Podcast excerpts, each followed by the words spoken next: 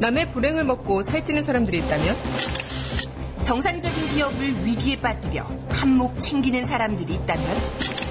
주가락에만 목매고 불법을 일삼는 악성 공매도 정부와 금융당국은 뭐 하는 거죠? 악성 공매도 척결. 경제 민주화이자 비정상의 정상화로 가는 첫걸음입니다. 이 캠페인은 셀트리온 소액주주 9만 명이 함께합니다.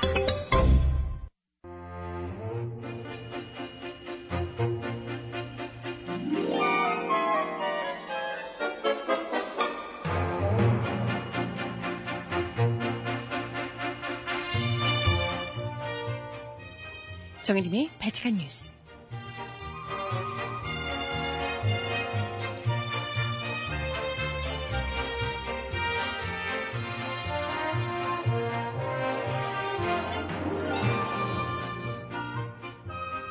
여러분 안녕하세요. 바칙한 뉴스 정혜림입니다. 사드 배치에 대한 국민적인 반발이 생각보다도 점점 더 거세지자 정부가 이제 학생들을 대상으로 세뇌 작업을 시작하나 봅니다. 교육부가 학생들에게 사드의 안전성을 교육하라며 각 시도 교육청의 공문과 함께 국방부 홍보물을 보냈다고 합니다. 여기에는 사드 레이더 100m 밖에서는 인체에 전혀 영향이 없다라고 되어 있다고 하는데요. 아니 어디서 이런 개뻥을 그런 가운데 새누리당의 사드 망언 오늘도 쉬지 않고 계속되고 있습니다. 안상수 의원은 국민들에게 IMF 때 근무오게 한 것처럼 만 원씩 성주 참외 사주자 이런 얘기를 하셨다고 하는데요. 난 싫은데 사드 참외 좋은 분들이나 많이 사드세요. 음악 듣고 와서 오늘 이야기 함께 해봅니다. 첫 곡 이 노래 듣고 올게요. 신곡인데요. 호란이 부르는 마리와나 듣습니다.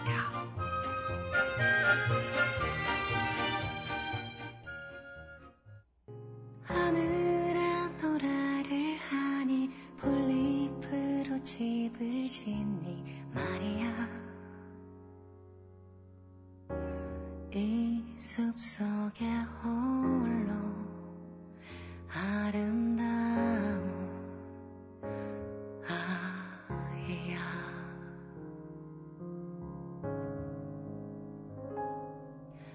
바람을 만지고 있니 여전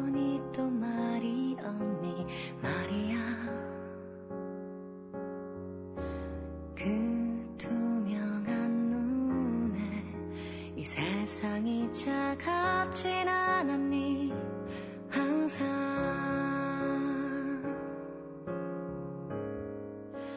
반짝이는 파란 눈을 나고서 눈을 감고서 네, 첫 곡으로 호란이 부르는 신곡이었습니다. 마리와 나 듣고 오셨고요. 잠시 후에 신청곡들 전해드려 보도록 할게요. 아, 네.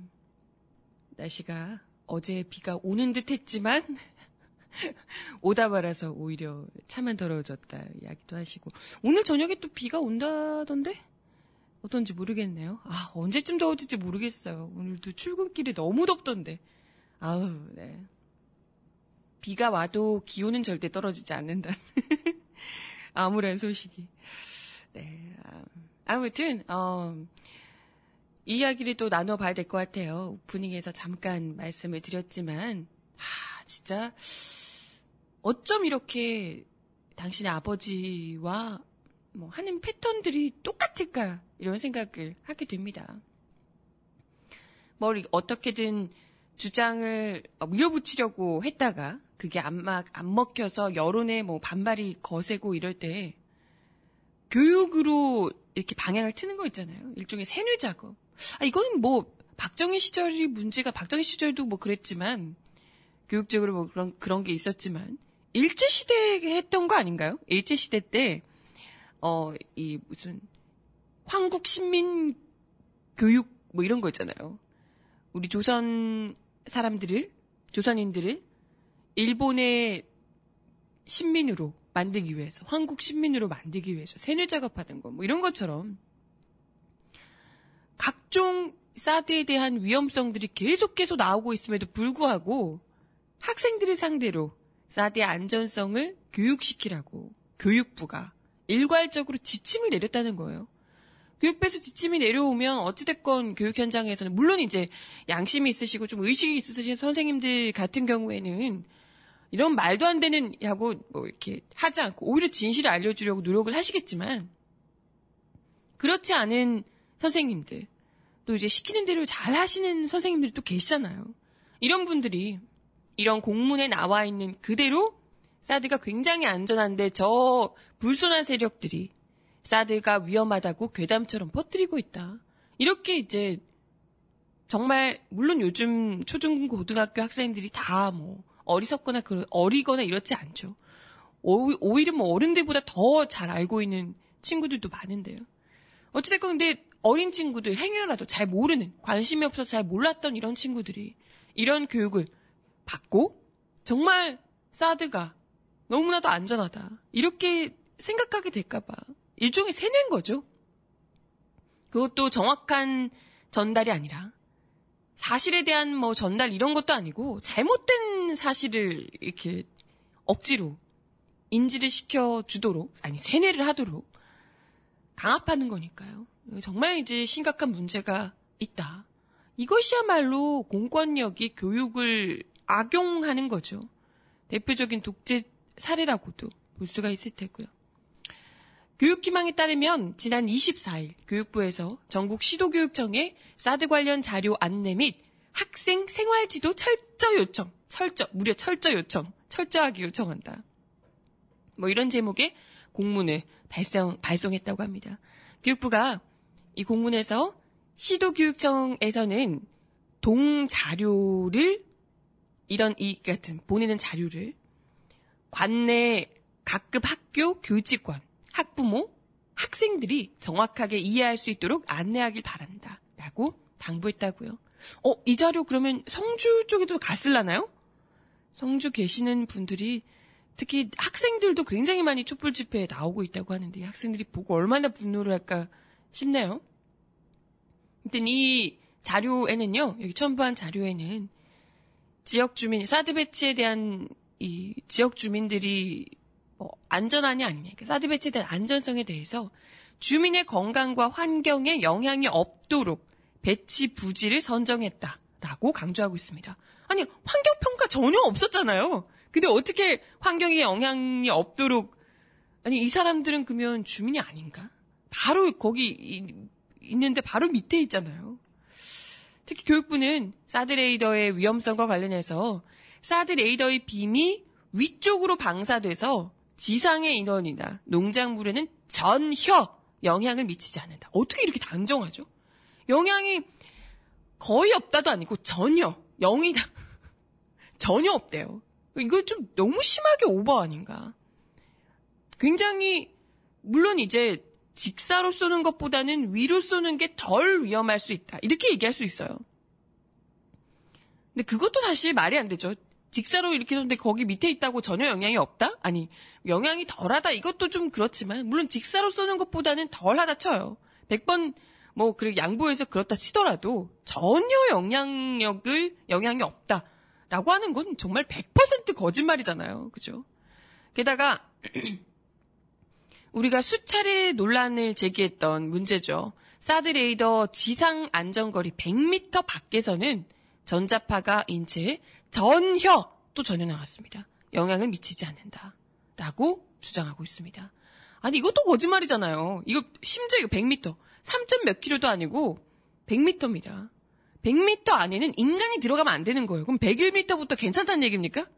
이 사람 이 교육부에서 나온 얘기만 따지면 정말 이건 단정적으로 전혀 영향이 없다. 그러면 이 애, 이걸 보고 있는 초중고 학생들은 101m부터는 전혀 조금도 그 앞에서 알짱거려도 거기서 살든 뭐 하든 전혀 영향이 없다고 믿게 되는 거잖아요. 물론 몇이나 믿을까 많은 그렇게 하라고 교육을 시킨다는 거잖아요. 미, 무려 미군의 이 사드 레이더와 관련된 이 교본에도 100m는 완전 인간이 들어갈 수 없는 지역이고 3점 몇 킬로? 3.3 킬로? 3.6 킬로? 어쨌든 이 지역 3 킬로 이상은 민간인은 들어갈 수 없다라고 돼 있다는 거잖아요. 그럼에도 불구하고 와 이건 이런 식으로 전혀 100m 밖에는 전혀 인간에게 영향을 미치지 않는다. 이게 지금 어떻게 말이나 되는 얘긴지. 맞아요. 채팅창에서도 아니 곡 위로 쏴도 이게 지금 곡선으로 전파 전자파가 곡선으로 나가는 건데 곡선파 이렇게 이렇게 물결 치듯이 가는 건데 그게 정말 영향이 없냐 이렇게 지적들을 하고 계시는데요. 아 네. 어찌됐건 설사 뭐 그래요 이제 뭐 최대한 최대한도 아니 뭐 거의 거의 거기 계시는 주민들은 전혀 아랑곳 없이 한 것 같지만 예, 뭐 어찌됐건 그들이 그렇게 주장을 하고 싶다 하더라도 어떻게 이렇게 대놓고 거짓말을 전혀 영향이 없다. 100m 이거 이 내용 가지고 미군에 가서 물어보라 그래요. 진짜 그렇게 생각하는지 이게 맞는지. 지금 뭐 당장에 미군에서 이야기하는 것과 우리나라에서 얘기하는 것과도 너무 다른 상황이잖아요. 그죠? 심지어 사드 레이더뿐만이 아니라 오늘자 민중의 소리 단독 기사에 나왔는데요. 레이더뿐만이 아니라 사드 발사대조차도 반경 2km를 미국에서는 미국 국방부에서는 위험 지역으로 규정하고 있다고 합니다. 사드 레이더뿐만이 아니고 레이더는 뭐 3점 몇 킬로 이렇게 하는데요. 심지어 발사대 반경조차도 2km, 반경 2km 지역을 발사대 위험 지역으로 하고 엄격하게 출입을 통제하는 구역으로 규정하고 있다고 합니다. 아니 저기는 발사대조차도 그러는데 우리는 레이더도 100m 바뀌면 전혀 인체에 문제 없다. 이런 뻥을 진짜 뻥을 아우 진짜 이러고 있다. 이게 이게 말이 됩니까? 아니 미군이야 그래 한국 국민들을 정말 식민지로 생각하고 혹은 인간이라고 과거에 그 백인들이 흑인을 인간이라고도 생각 안 했던 것처럼 이 한국인을 정말 인간 같지도 않게 생각해서 니들이 죽든 말든 신경 쓰지 않는다. 이렇게 해서 이렇게 한다고 쳐요. 나쁜 것들이지만. 아니 그러면 자국 국민을 생각하는 우리 정부에서는 적어도 위험성에 대해서 누구보다도 예민하게 생각하고 어떻게 해서든지 미국이 거짓말을 하고 있는 게 없는지 봐야 되는 것 아닌가요? 아니 이게 지금 한국군인지 미국군인지 모르겠어. 물론 전시작전권이 우리나라에 없지만 뭐 보니까요 국방부도 우리 국방부 우리 정부가 도저히 이건 한국 정부라고 생각할 수 없을 정도가 아닌가 이런 생각이 듭니다. 이런 상황에서도 진짜 한술 더 떠서 불을 더 붙이는 기름을 끼얹는 새누리당 의원들의 막말이 이어지고 있죠.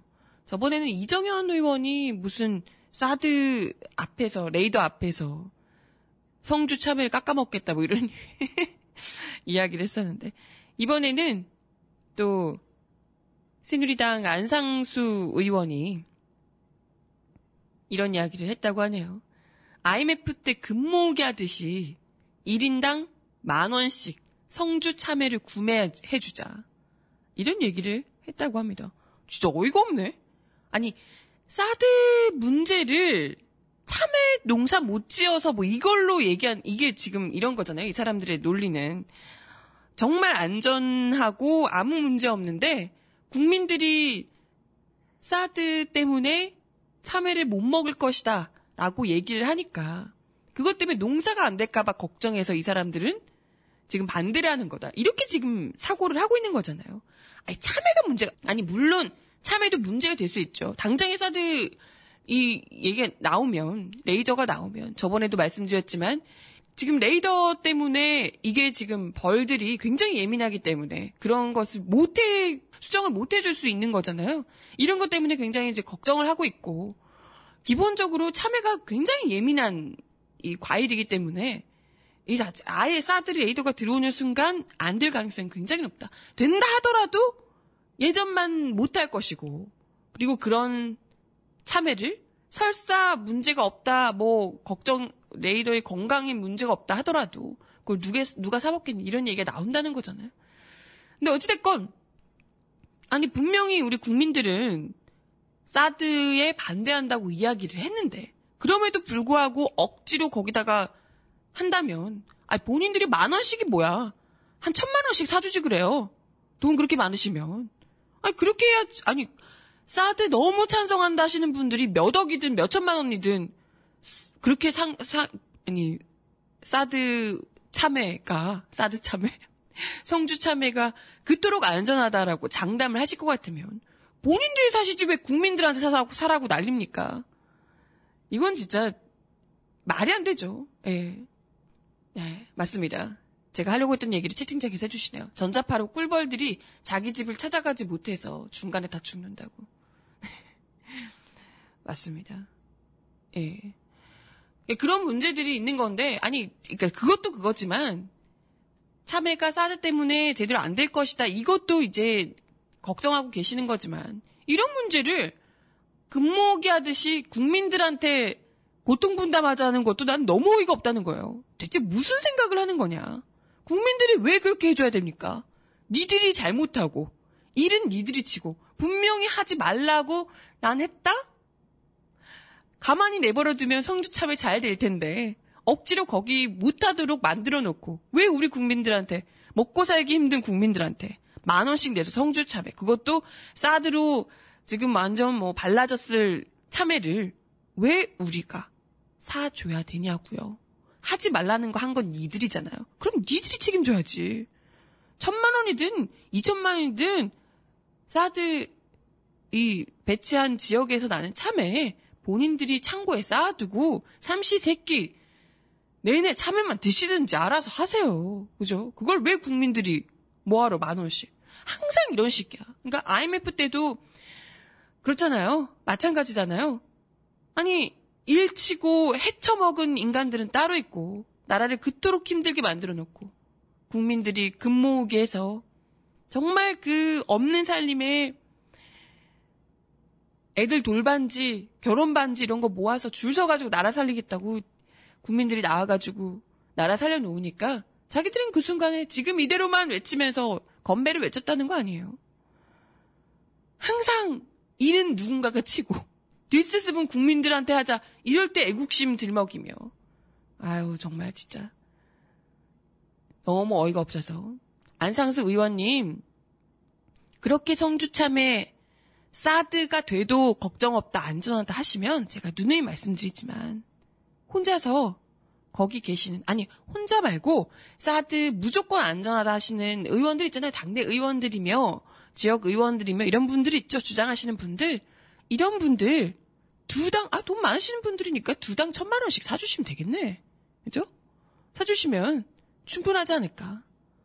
근데 그것 때문에 단지 성주 참외만 잘 되면 만사 오케이다라고 성주 국민들이 생각지 않을걸요. 당장에 거기서 먹고 사셔야 되는데, 아이를 키우고, 생활하셔야 되는데, 그분들의 삶은, 그분들의 건강은 어떠시려고. 물론 참외가 경제적으로 문제가 크겠지만, 그죠? 일단은 살아야 될 거 아니에요. 거기서 그 전자파들 맞으면서 살아야 될 텐데. 하, 참. 아무튼, 예. 이분들의 사고가 정말 이런 수준이다. 똑똑히 느껴지네요. 이러니까 국민들이 분노를 할 수밖에 없고요. 이런 막말 좀 안 하시면 안 되나? 오히려 더 긁어 부스럼인 걸 모르시나 봐요. 네, 아무튼 음악 하나 더 듣고 와서요. 이야기 이어가 보겠습니다. 신청곡 주셨는데요. 몰랐는데 탕웨이가 노래를 부른 게 있나 봐요. 신청곡을 주셨는데 저도 모든 걸 끝내려고 했어요. 라는 노래랍니다. 오, 탕웨이가 노래를? 한번 듣고 와볼게요. 我曾经也想过一了百了，在听到还有哀鸣的时候，浮沉在浪花之间，无边无际的漂流，请把我不堪的时光带走。我曾经也想过一了百。看到鲜花盛开的时候，裹着斑驳的春光，在树荫底下睡着，能否化作尘埃，就此不问缘由？旧单车渐渐生锈，漆黑灯塔被废弃的港口，一个人站在清冷的街头，想出发却不知往哪走。昨天的影子依旧在今天残留，现在不改变就别想失望以后，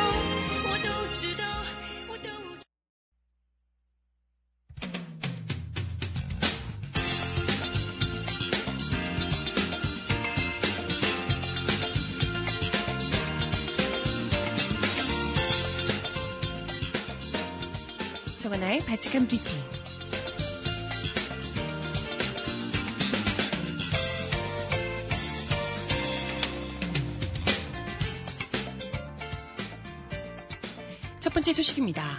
RN서치에 이어 리얼미터 주중 여론조사에서도 박근혜 대통령 지지율이 취임 후 최저치로 곤두박질 친 것으로 나타났습니다.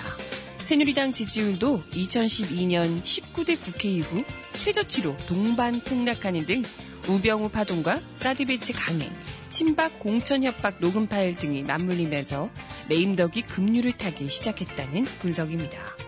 오늘 리얼미터에 따르면 지난 25일부터 27일 사흘간 전국 성인 1,515명을 대상으로 박 대통령 지지율을 조사한 결과 전주보다 5.0%포인트 급락한 30.4%로 조사됐습니다.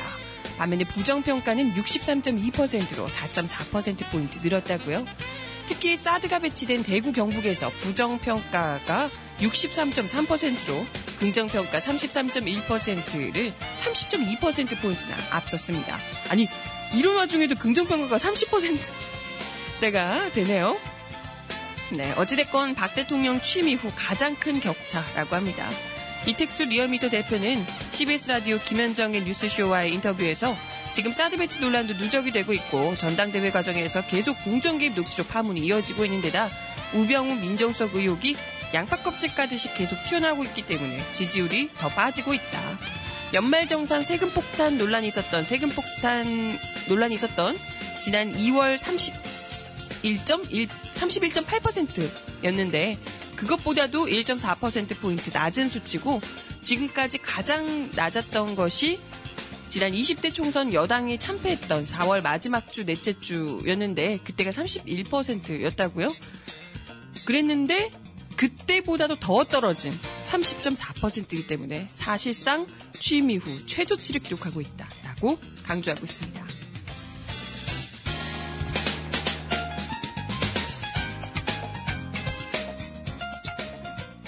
네, 다음 소식입니다. 지난해 한국과 일본 정부의 위안부 합의에 따른 화해 치유 재단이 공식 출범합니다. 피해자들의 반대 속에서 출범이 강행됐다는 점에서 향후에도 논란이 계속될 전망인데요. 외교부와 여성가족부는 화해치유재단이 오늘 오전 10시 서울 중구 순화동 사무실에서 제1차 이사회를 갖고 현판식을 열 예정이라고 어제 밝혔습니다. 한일 정부가 피해자 동의 없이 합의를 맺은 지 7개월, 설립준비위원회를 꾸린 지 2개월 만입니다. 이사장은 재단 설립준비위원장으로 활동했던 김태현 성신여대 명예교수. 이분 참 말 많았죠. 이 사진은 준비위에 참여한 각계 인사들을 중심으로 구성이 됩니다. 정작 피해자들도 그리고 오랫동안 위안부 문제를 해결하기 위해 노력해왔던 시민단체들도 다들 반대하는 것을 억지로 정부가 끌고 가고 있죠.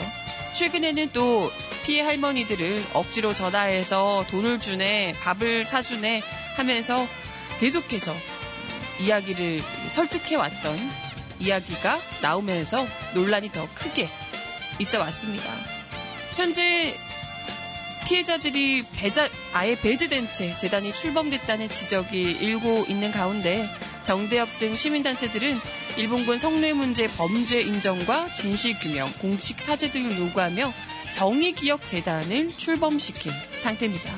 돈이 필요한 게 아니라 명예를 회복하고자 하는 것이다. 라는 할머니들, 피해 당사자들의 절규를 절대 무시해선 안 될 겁니다.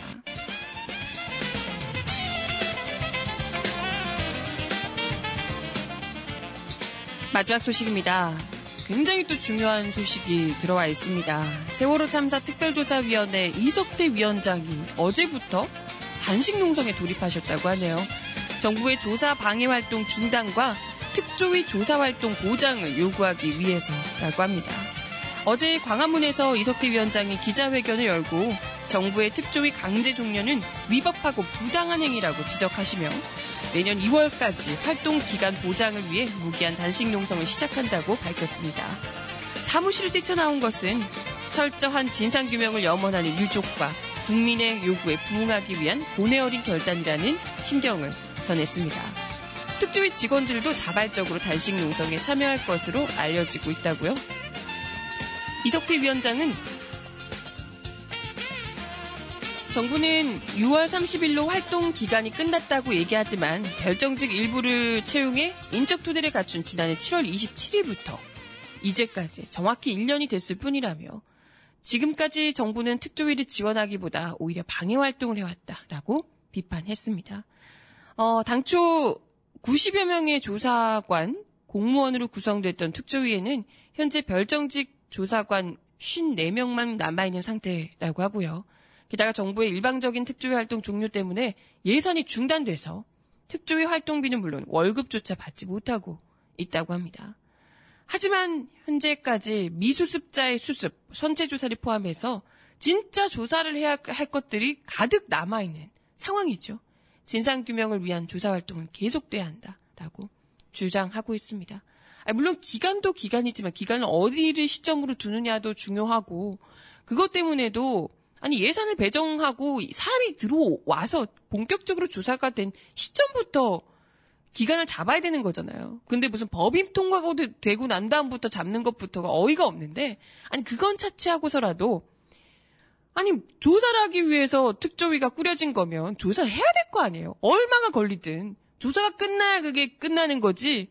물리적인 기간이 끝난다고 해서 무조건 끝내라라는 거 하는 것 자체가 압박하는 것 자체가 정부가 이 조사를 제대로 못하게 하려고 얼마나 안달복달 하고 있는가 똑똑히 느낄 수 있게 합니다. 든 이석태 위원장은 우리 사회가 안전한 곳으로 나아가기 위해서라도 지상 규명은 반드시 필요하다라고 하며 정부의 전향적인 변화를 요구하는 동시에 국회는 신속하고 올바른 특별법 개정을 촉구했습니다. 네, 이석대 위원장, 아, 참, 특조위 위원장 하시면서 정말 고생 너무 많이 하고 계시는데요. 아니, 국민, 자국 국민이 300명 이상이 목숨을 잃은 사건에서 진상을 규명하는 이 당연한 일에 왜 이렇게 힘이 들어가야 되고, 왜 이렇게 고통스러워야 하고, 왜 이렇게 고생을 해야 하는 것인지 도대체가 이해하기 어렵습니다. 도대체 국민들이 모르는 얼마나 더 엄청난 지실이 감춰져 있을까요? 네. 음악 하나 더 듣고 오겠습니다. 게리와 개코가 함께 부른 또 하루. 나 홀로 외로워진 밤에 버거워진 밤에 I love you I need you you you you you you 네가 필요해 나 홀로 술 취한 네 밤에 모든 게 그리워진 밤에 I love you I need you you you you you you 네가 필요해. 어김없이 찾아오는 아침에 80%는 개운치 않아 다시 또 시작하는 하루는 어제와 같은 카피고 이어폰 속 최신곡을 흥얼거리며 이 도시 속 최고로 꿈꿔 온몸으로 다 나쁜 기운까지 다 느껴. 어릴 때부터 온갖 압박들에 다 단련된 난 한국 사람. 돈이 없음 불행한 것이 훨씬 더 많아. 위에선 눌러 아래선 치고 올라 어딜 가나 하라면 해 싫으면 관두던가 다 인간 관계 몰라 난 그런 거 싫으면 안에 들어와 할 것 없어. 모든 게 다 똑같아. 어차피 경쟁 피곤한 논쟁은 필요 없어. 그냥 내 옆에 맘 맞는 몇 사람과 함께 즐길 수가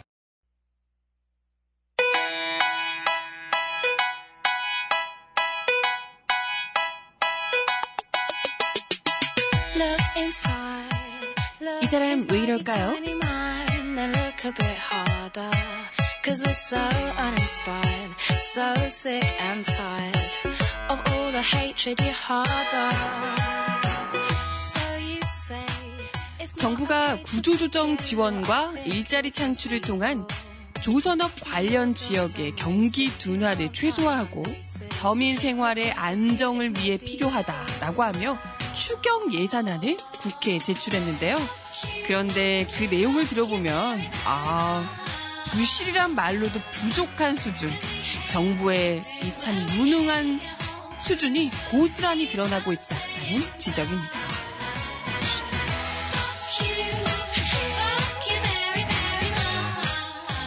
조선업 구조조정 지원, 일자리 창출과 민생 안전, 지역 경제 활성화, 말은 다 좋죠. 이런 목적이라고 하며 추경안을 낸 것이 무려 11조 원이라고 하는데요. 박 대통령은 황교안 총리가 대독한 시정연설을 통해 아, 이런 건 좀 본인이 하시지. 아무튼 대독한 시정연설을 통해 빠른 시일 내에 집행돼야 효과가 극대화될 수 있다며 조속한 처리를 촉구했습니다. 그런데 이렇게 급하다며 일자리를 위한 추경 예산이라며 내놓은 것들이 어떤 것이 있는지 보시겠어요? 산림 병해충 방제, 숲 가꾸기. 이게 뭐지? 이런 사업, 이 한시적인 사업이죠. 게다가 전기차 충전 인프라 확충. 이것도 저번에 한번 얘기하신 적 있죠. 전기차 뭐 운운하면서 얘기했던 기억이 나는데 이런 것들 이게 정부가 내세우는 서민 경제 활성화가 될 수 있을까요? 구조조정으로 대량 실업이 벌어지는 거제 통영에 대한 대책이 뭔지 아세요? 관광산업 육성. 네. 아, 거기는, 어, 네. 구조조정으로 이제 회사가 망하게 생겼으니까 지역 주민들을 갑자기 거기 막 이게 관광산업을 육성시키자. 그게 당장에 지금 올해 내년에 어, 구조조정으로 대양 실업이 발생할 텐데 1, 2년 사이에 관광산업을 갑자기 하게 되면 그게 대박이 나서 먹고 살만해집니까? 거기에 뭐 하나 투어라도 하시게요? 아무튼 참 이 정부의 수준이 고스란히 느껴지게 되는데요.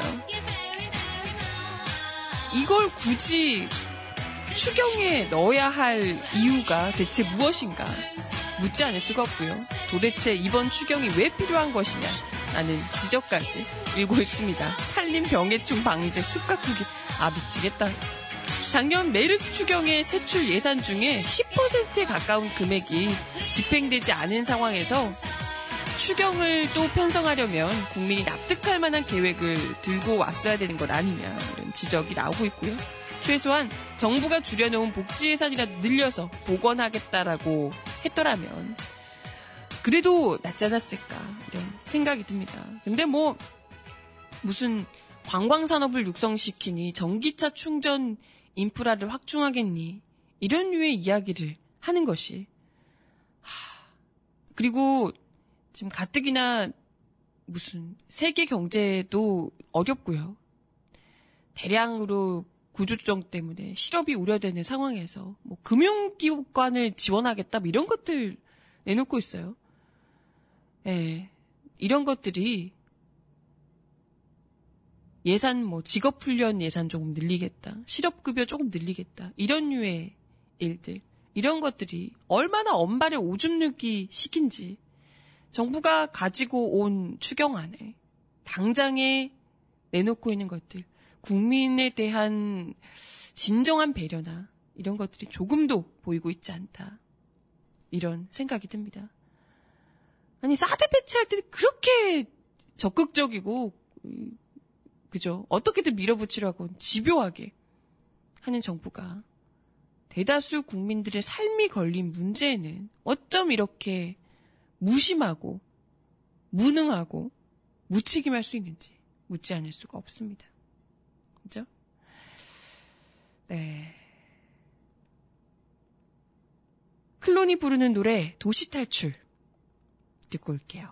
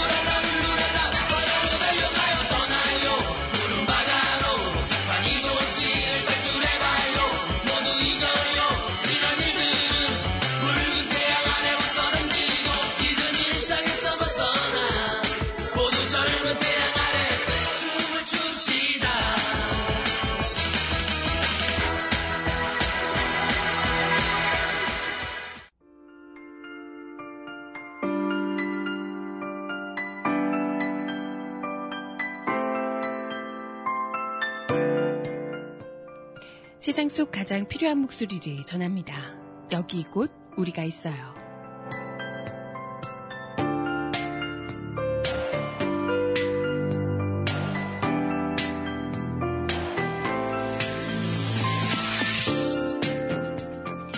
농성 중인 가브로토텍 노동자의 딸이 보낸 편지가 잔잔한 감동을 자아내고 있습니다.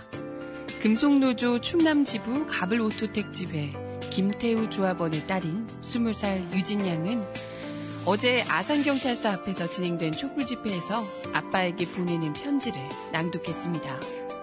유진 양은 회사에 갔을 때 끼니도 제대로 못 먹고 컵라면으로 때워서 살 빠진 모습과 함께 뜨거운 열기와 모기와 싸우며 돗자리 하나 깔린 시멘트 바닥에서 새우잠 잘 아빠를 생각하니 너무 화가 난다고 말했습니다. 아빠한테 집에 가자 하고 싶었지만 예전에 회사에서 회사 그만뒀으면 좋겠다 라고 했을 때 아빠가 딸들이 이런 환경에서 일하게 될까봐 그게 싫어서 이렇게 싸우는 거다 라고 했던 얘기가 생각나 혼자 삭힐 수밖에 없었다며 울먹였습니다.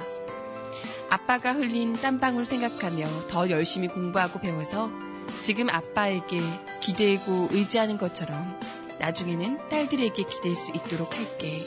어서 빨리 끝내고 같이 한 식탁에서 밥 먹고 밤에는 산책하는 평범한 일상으로 돌아가자 라고 이야기했습니다. 김 씨가 속한 가브로토텍 집회는 지난 6월부터 사측과 교섭을 촉구하며 파업을 벌여왔는데요. 지난 8월, 8일부터는 전면 파업에 돌입해 회사의 대체 인력 투입을 저지하기 위해 공장 내에서 점거 농성을 벌이고 있다고 합니다. 사측은 26일부터 직장 폐쇄를 단행하고 29일 용역 경비 투입을 예고해서 어제 한참 또 긴장감이 감돌기도 했는데요.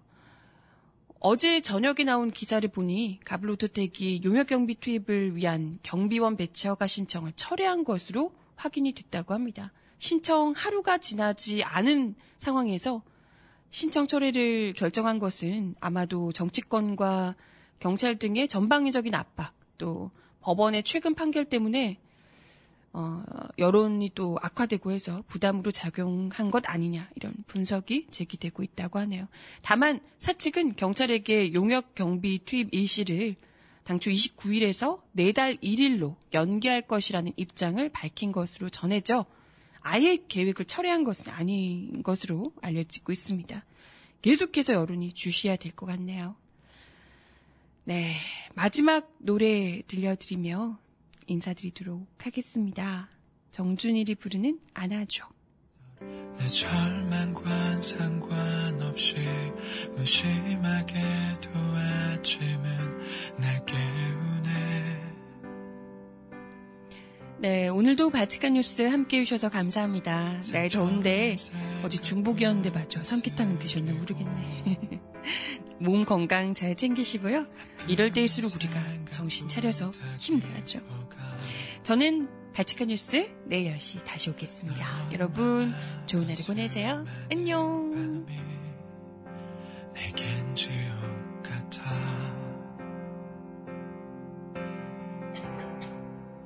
내 곁에 있어줘. 내게 머물러줘. 네 손을 잡아